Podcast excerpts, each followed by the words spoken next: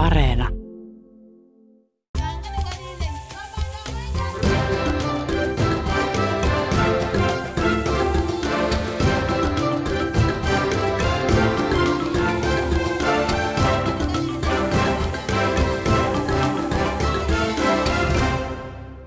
Afrikan tähti on Suomen myydyin ja rakastetuin lautapeli. Tämän vuoksi se on myös helppo kohde vakavien lautapeliharrastajien arvostelulle. Silti asiantunteva lautapelaajakin tunnistaa pelin nerokkaat ominaisuudet.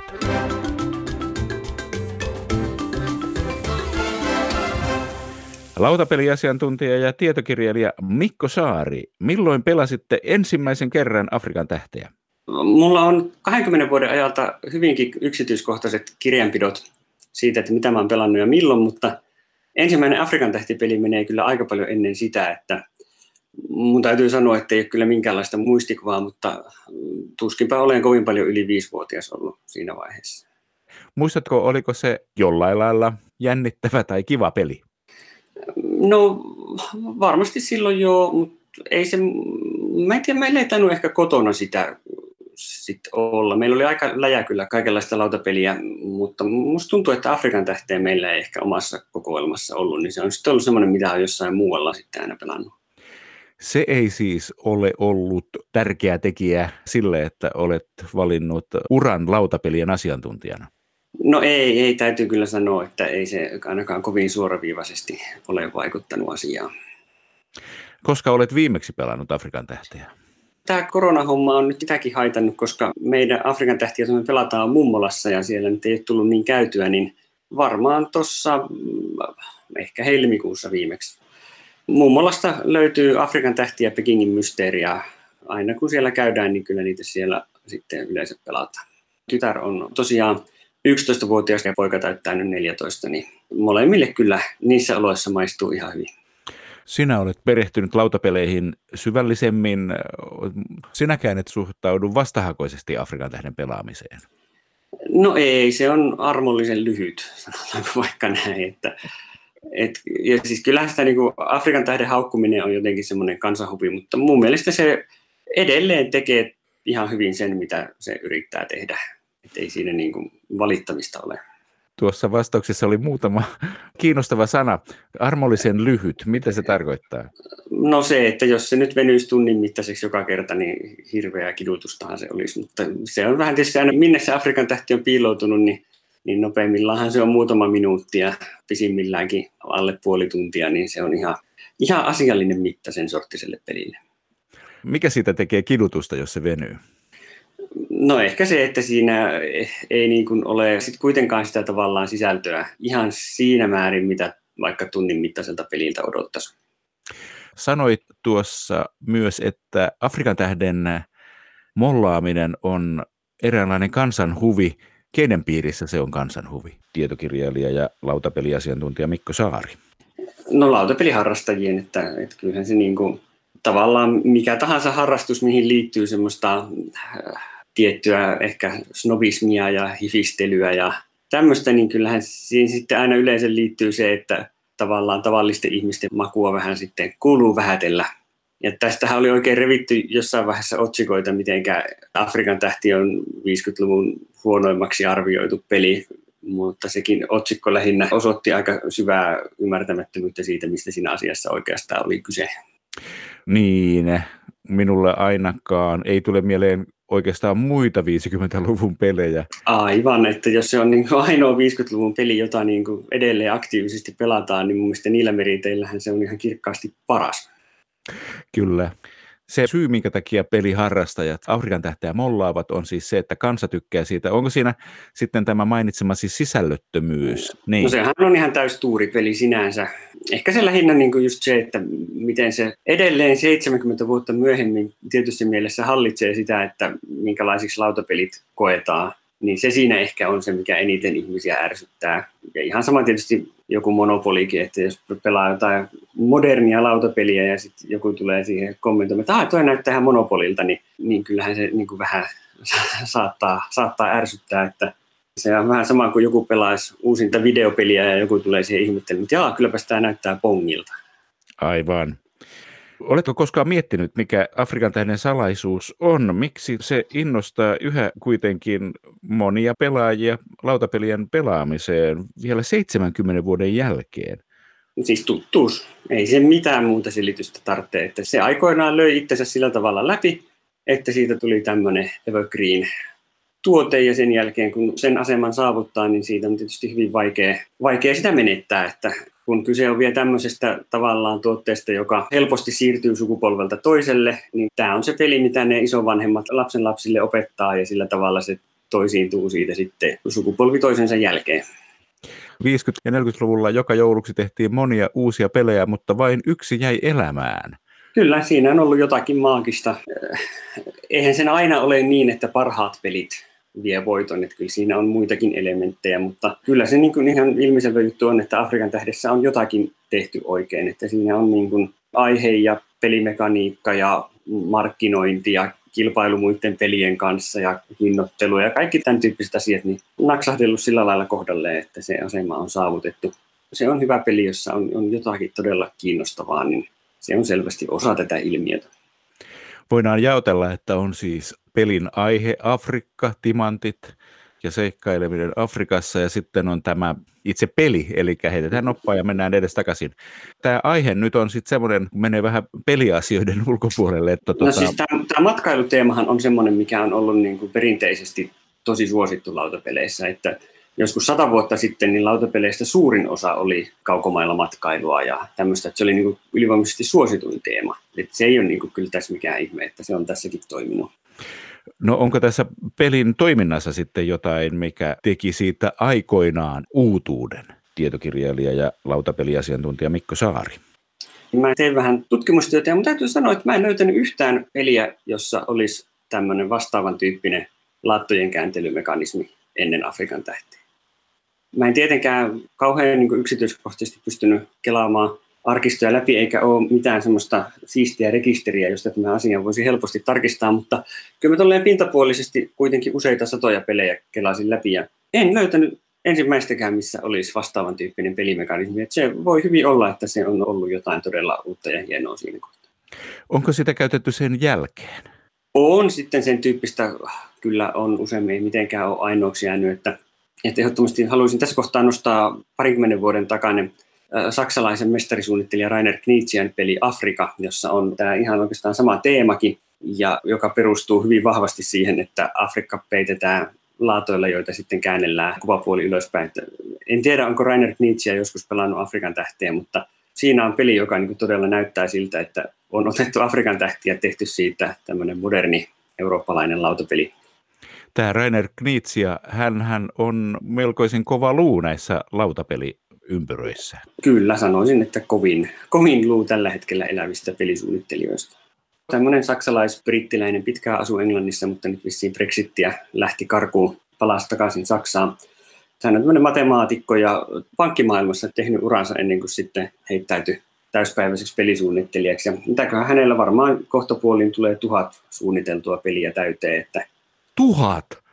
Käsittämätöntä. No joo, Toki sitä lukua vähän kasvattaa se, että niitä monia on sitten julkaistu aika monina eri painoksina ja näin, mutta sanoisin, että maailmassa ei kovin montaa varten otettavaa lautapelijulkaisijaa ole, jotka ei olisi jossain vaiheessa Rainer Knitzien peliä julkaissut. Että se on työntänyt näppinsä joka paikkaan ja todella niin kuin on tämmöinen yhden, yhden miehen lautapeliteollisuus. Mikä on hänen tunnetuin pelinsä?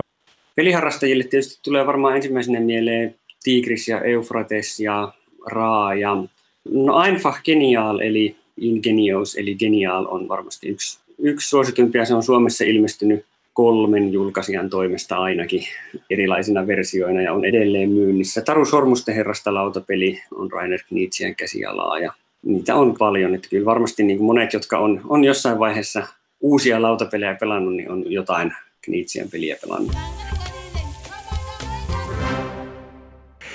Kun puhutaan lautapeliharrastamisesta, puhutaan semmoisesta asiasta, joka on kuitenkin aika tuore ilmiö, että ennen vanhaan lautapelejä pelattiin lähinnä jouluisin, kun niitä saatiin ja niitä pelasivat etupäässä lapset ja aikuiset ehkä sitten lasten kanssa, mutta tämä ilmiö, että aikuiset pelaavat keskenään lautapelejä, on kuitenkin aika tuore asia. Tietokirjailija ja lautapeliasiantuntija Mikko Saari.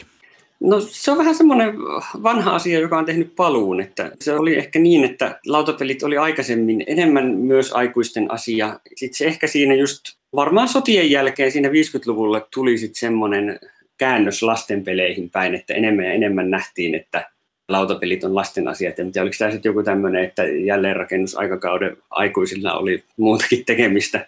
Ehkä se oli aikaisemmin semmoinen joutilaa yläluokan puuhastelua, mutta sitten tämmöinen ahkera jälleenrakentaja ei pelien kanssa aikaansa tuhlaa ja se nähtiin enemmän sitten tosiaan lasten asiana.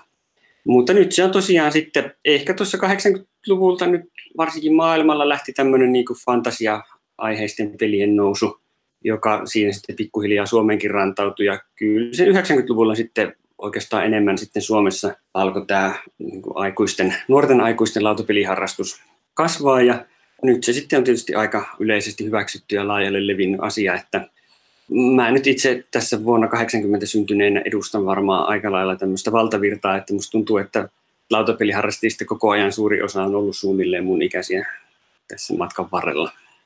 Yksi lähtölaukaus on tämä Katanin uudisasukkaat, eli nykyään pelkkä Katan Klaus Toiberin suunnittelema peli, joka ilmestyi vuonna 1995. Ja se on vähän semmoinen vedenjakaja, että nähdään niin kuin Euroopassa varsinkin aika ennen Katania ja aika Katanin jälkeen – et siitä niin kuin monet katsoo, että vuonna 1995 tämä lautapelien uusi tuleminen ikään kuin alkoi sitten voimakkaammin ja sitten Suomessa ehkä vielä selkeämpi on sitten vuonna 2001, kun ilmestyi Karkassonne, niin se on varmasti Suomessa vielä semmoinen isompi, isompi merkkipaalu sitten, että siitä se sitten alkoi ja Karkassonnesta nyt on tietysti vuosien varrella tullut jo semmoinen moderni klassikkopeli, jonka tuntee kyllä monet, jotka ei, ei varsinaisesti lautapelejä harrastakaan.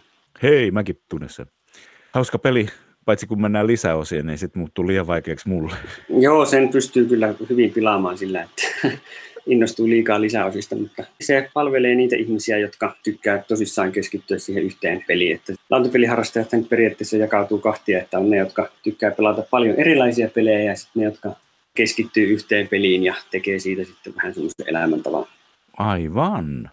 Nyt kun selailen nettiä tässä samalla, niin tämä Nitsian Afrikapeli kyllä näyttää niin pahasti Afrikan tähtikopioilta, että ei ole tosikaan.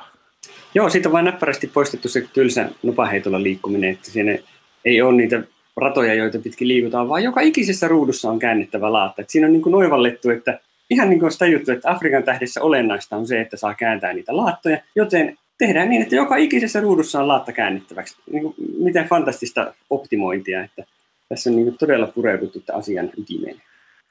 Nämä laatat tässä Afrikan tähdessä on kyllä jännittävä. Jos mulle olisi tarjottu tämmöistä ideaa, niin mä olisin ollut sitä mieltä, että ne hukkuu ne laatat. Liikaa liikkuvia osia. Mutta näin ei ilmeisesti ole.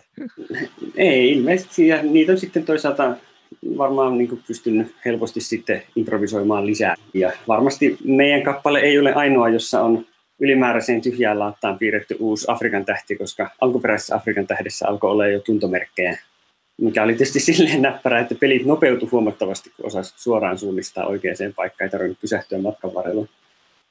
Näiden käännettävien pahvikekkojen ideahan tekee tästä pelistä joka kerta uuden elämyksen. Se on joka kerta erilainen. Onko näin muuttuvia pelejä paljon? Onko se ihan outo asia lautapelissä? Tietokirjailija ja lautapeliasiantuntija Mikko Saari. Ei, se on, se on oikeastaan aika tavanomainen, että se on oikeastaan aika sellainen perustekniikka, millä varmistetaan, että peli on joka kerta erilainen. Että sitä eri muodoissaan kyllä näkee hyvin paljon ja just tämmöisiä palasista koottavia pelilautoja. No se Katan esimerkiksi on hyvä esimerkki siitä, että se pelilauta on aina saman mallinen, mutta se kootaan semmoisista laatoista, jolloin ne maastojen sijainnit toisiinsa nähdään, että missä on metsää ja missä on vuoria, niin se aina vaihtelee, niin silloin se joka kerta on semmoinen vähän uusi, uusi haaste sitten pelaajille pohtia, että missä on nyt tämän nimenomaisen pelilaudan parhaat palat. Niin kyllä tämän tyyppisiä mekaniikkoja käytetään tosi paljon, koska just tämä tämmöinen uudelleenpeluarvo on kyllä asia, jota pelisuunnittelijat ja julkaisijat miettii, että pelin pitäisi olla sellainen, että se kestää monta pelikertaa, ettei se ala liikaa toistaa itteensä. Että kyllähän nyt Afrikan tähtikin aina tietysti, niin kuin, eihän se koskaan ole erilainen, ainahan se on samanlainen, mutta toki se, että missä se Afrikan tähti milloinkin on, niin on tietysti olennainen jännityselementti. Afrikan tähden mollaaminen on peliharrastajien keskuudessa jo vähän niin kuin kansanhuvia. Afrikan tähtikin on vähän semmoisessa kansallispelin maineessa. Onko muissa maissa tämmöisiä kansallispelejä? Joo, kyllä joka maassa on tietysti omat pelinsä, jotka on noussut semmoiseen perusasemaan, että Englannissa nyt varmaan on semmoisia, mitä nyt meillekin tunnetaan, joku Scrabble ja Cluedo. Sitten Saksassa ehkä vastaavassa asemassa on Mensch ärgeren dich nicht, eli paikallinen versio Kimblestä. Ja näitä eri Kimble-muunnelmia tietysti on monessa maassa siellä suosituimman peli paikalla. Saksalaiset tykkää Monopolista ja näin, että kyllä joka maassa on omat tämmöiset klassikkopelinsä, jotka on tosi suosittuja ja ne on usein myös aika samoja. Samoja monessa paikkaa, että kyllä ne tietyt kansainväliset pelisuosikit monessa paikkaa toimii. Kimblen osaltahan siis sehän on niin pohjimmiltaan se on muinainen peli, se on, se on vanha intialainen kansanpeli peli siinä taustalla. Mutta sitten tämä Kimble-versio, missä nyt on sitten tämä, no se tietysti henkistä semmoista ehkä 60-luvun muovista tulevaisuususkoa se Gimplen muotoilu, niin sehän tosiaan tu- vähän tuoreempi Amerikan tuliaine. Pelin perusrakenne on tosiaan kyllä sieltä intialaisesta Pachisi-pelistä, joka on sitten yksi varmasti suosituimpia lautapelin muotoja, mitä maailmassa on. Minusta tuntuu, että niissä alkuperäisissä ei ehkä noppia ollutkaan, että niissä käytettiin sitten jotain kaurikotiloita tai jotain tämän tyyppisiä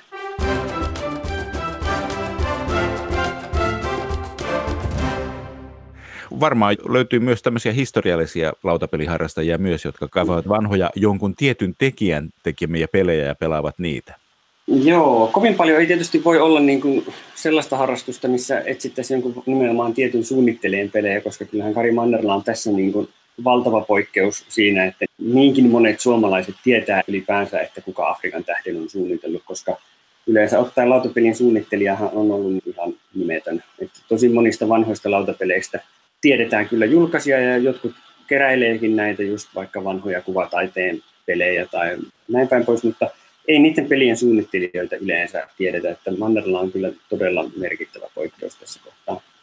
Hän on poikkeus Suomessa, onko hän poikkeus kansainvälisesti? Ihan kansainvälisestikin kyllä, että Saksassa oli vuonna 1988 oli tämmöinen lasinalusjulistus, jossa Nürnbergin pelimessuilla, joka on tämmöiset peli- ja lelumessut alkuvuodesta, tämmöinen alan tapahtuma, niin siellä joukko pelisuunnittelijoita sitten kokoontui illanviettoon ja päätyi tekemään tämmöisen julistuksen siinä. Ne pisti nimensä semmoiseen lasialuseen paarissa ja, ja vannoivat, että kukaan heistä ei anna yhtään peliä millekään julkaisijalle, jos ei saa nimensä siihen pelin kanteen.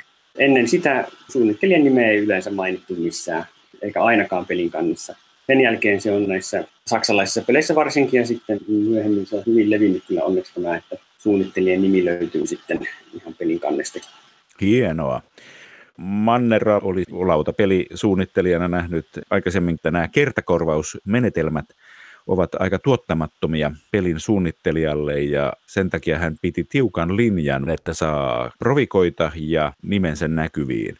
Ekana vuonna 51 peli myi 10 000 kappaletta, toisena vuonna sopimusta ei syntynyt. 52 jäi väliin, mutta 53 se ilmestyi taas, myi 10 000 ja on siitä lähtien myynyt tasaisesti.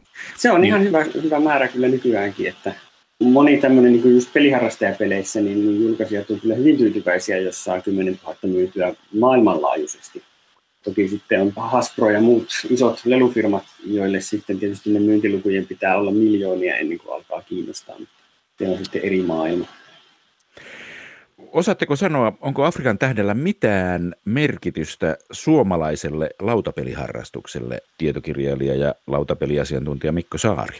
Se on hyvä kysymys. En mä tiedä. En, mä usko, että suomalainen lautapeliharrastus olisi kovin paljon erinäköistä, jos Afrikan tähteä ei olisi. Ei sillä ehkä sillä tavalla ole ollut niin suurta merkitystä. Se kuitenkin ilmestyi aikana, jolloin sen tyyppisiä lautapelejä tuli aika paljon, niin, niin ehkä siinä on sitten tilalla joku toinen. Toki se on semmoinen suomalaisen lautapeli julkaisemisen perusteos. Ja minusta siinä nyt on, on oikeastaan ehkä hienointa just se, että se suunnittelijan nimi on tiedossa ja tunnetaan. Niin se ehkä tuo semmoisen, että niin, että ihmiset näitä tekee. Joku tämänkin pelin on tehnyt, että pelit ei vaan niin kuin sikiä tyhjästä. Mikä on sinun strategiasi Afrikan tähdessä? Lähdetkö Tangerista vai Kairosta? Aina Kairosta. Minusta Tanger on jotenkin kauhean nihkeä paikka lähteä. Meillä se menee aina silleen, että poika lähtee Tangerista ja mä lähden tyttären kanssa Kairosta. Ja meille riittää silti siihen molemmille käännettävää.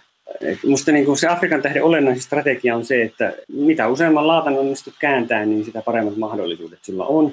Niin mun mielestä se Kairosta kun lähtee, niin siellä on paljon tiheämmin niitä laattoja, niin siellä on paremmat mahdollisuudet saada enemmän käännettyä. mulla on muutenkin strategiana, että mä aina suuntaan sitten kapkaupunkia kohti melko reipasta vauhtia, niin siihen koen, että Kairo on paremmin linjalla. Ei Afrikan tähteen voi lähteä kauhean tiukalla strategialla vetämään, siinä on niin paljon muuttuvia tekijöitä, että kyllä täytyy katsoa vähän, että minne muut pelaajat menee ja mennä sinne, missä saalista on eniten saatavilla. Se siinä on mun mielestä oikeastaan ainoa semmoinen keskeinen fundamentti, että jos ei käännä laattoja, niin ei voi löytää Afrikan tähteä. Että mitä useamman laatan saa käännettyä, niin sitä paremmat on mahdollisuudet. Sinänsä olisi mielenkiintoinen jos jaksaisi vähän tehdä analyysiä, niin laskeskella tilastoja siitä, että kuinka monta laattaa pelaajat peliaikana kääntää, että kuinka vahvasti korreloi, että voittaako eniten laattoja kääntänyt yleensä vai, vai onko siinä minkälainen suhde. Tämä olisi tietysti ihan mielenkiintoinen yksityiskohta joskus laskeskella. Tutkittavaa riittää. Kyllä. Se on Afrikan tähdessä yksi olennainen asia moneen muuhun peliin, vaikkapa Monopoliin verrattuna, että kiusan tekeminen vastapelaajalle ei ole kauhean helppoa Afrikan tähdessä. Tietokirjailija ja lautapeliasiantuntija Mikko Saari. Joo, se on ihan hyvä asia perhepelissä mun mielestä. Se on perhepelissä hyvä asia, mutta onko se lautapeli harrastamisen kannalta, onko se just tätä strategiaa, niin kuin tämmöiset ulottuvuudet? Se on hyvin paljon makuasia, että peleistä löytyy kyllä vuorovaikutuksen suhteen niin koko skaala, että on pelejä, jotka on niin täysin semmoisia rinnakkain pelattavia pasiansseja, joissa ei niin tavallaan ole mitään väliä, että kuinka monta pelaajaa on mukana. Kaikki vaan tekee omaa juttua ja lopuksi katsotaan, kuka sai eniten pisteitä. Ja sitten on paljon välimaastoa ja sitten on se ääripää, missä se peli on oikeastaan puhtaasti jotain kaupankäyntiä ja neuvottelua ja vääntämistä toisten pelaajien kanssa. Ja tästä voi sitten valita siitä matkan varrelta, että mikä on niin itselle mieluisia toisia ärsyttää suunnattomasti se, että minkä takia tässä nyt ollaan saman pöydän ääressä, jos kaikki tekee vaan omaa juttua. Ja toiset taas sitten tykkää siitä, että saa rauhassa tehdä sitä omaa juttua ilman, että muut koko ajan häslää. Niin tästä täytyy tietysti sovittaa nämä pelivalinnat sitten peliporukan makuun. Ja sitten tietysti vuorovaikutuksen määrän lisäksi vaikuttaa laatu, että on semmoisia pelejä, missä se vuorovaikutus on vähän tämmöistä rauhanomaisempaa kilpailua, niin kuin nyt tietysti Afrikan tähdissäkin on sitä kilpajuoksua, että toinen voi mennä sun nenä edestä kääntää laata, mihin oli just menossa. Ja sitten on semmoista suoraa negatiivista vuorovaikutusta, missä sitten lyödään toista kuvainnollisesti turpiin, että suoraan voi hyökätä toisen resursseja kohtaan. Tässä on niin tämmöiset oikeastaan kaksi akselia, että niistä pystyy sitten sovittelemaan sellaiset pelikokemukset, minkälaiset haluaa. Ja jokaiselle eri lokerolle löytyy kyllä kannattajansa ja paljon pelejä, jotka siihen sopii. Afrikan tähti sijoittuu tässä jaottelussa mihin kohtaan? Mä sanoisin, että ehkä semmoinen keskitason vuorovaikutus, joka on sellaista epäsuoraa, että siinä ei niin kuin kiusanteko kyllä silleen ole, että jos nyt siitä suuttuu, että toinen menee sun nenäestä ottaa sen, niin sitten vähän, vähän herkästä ehkä suuttuu.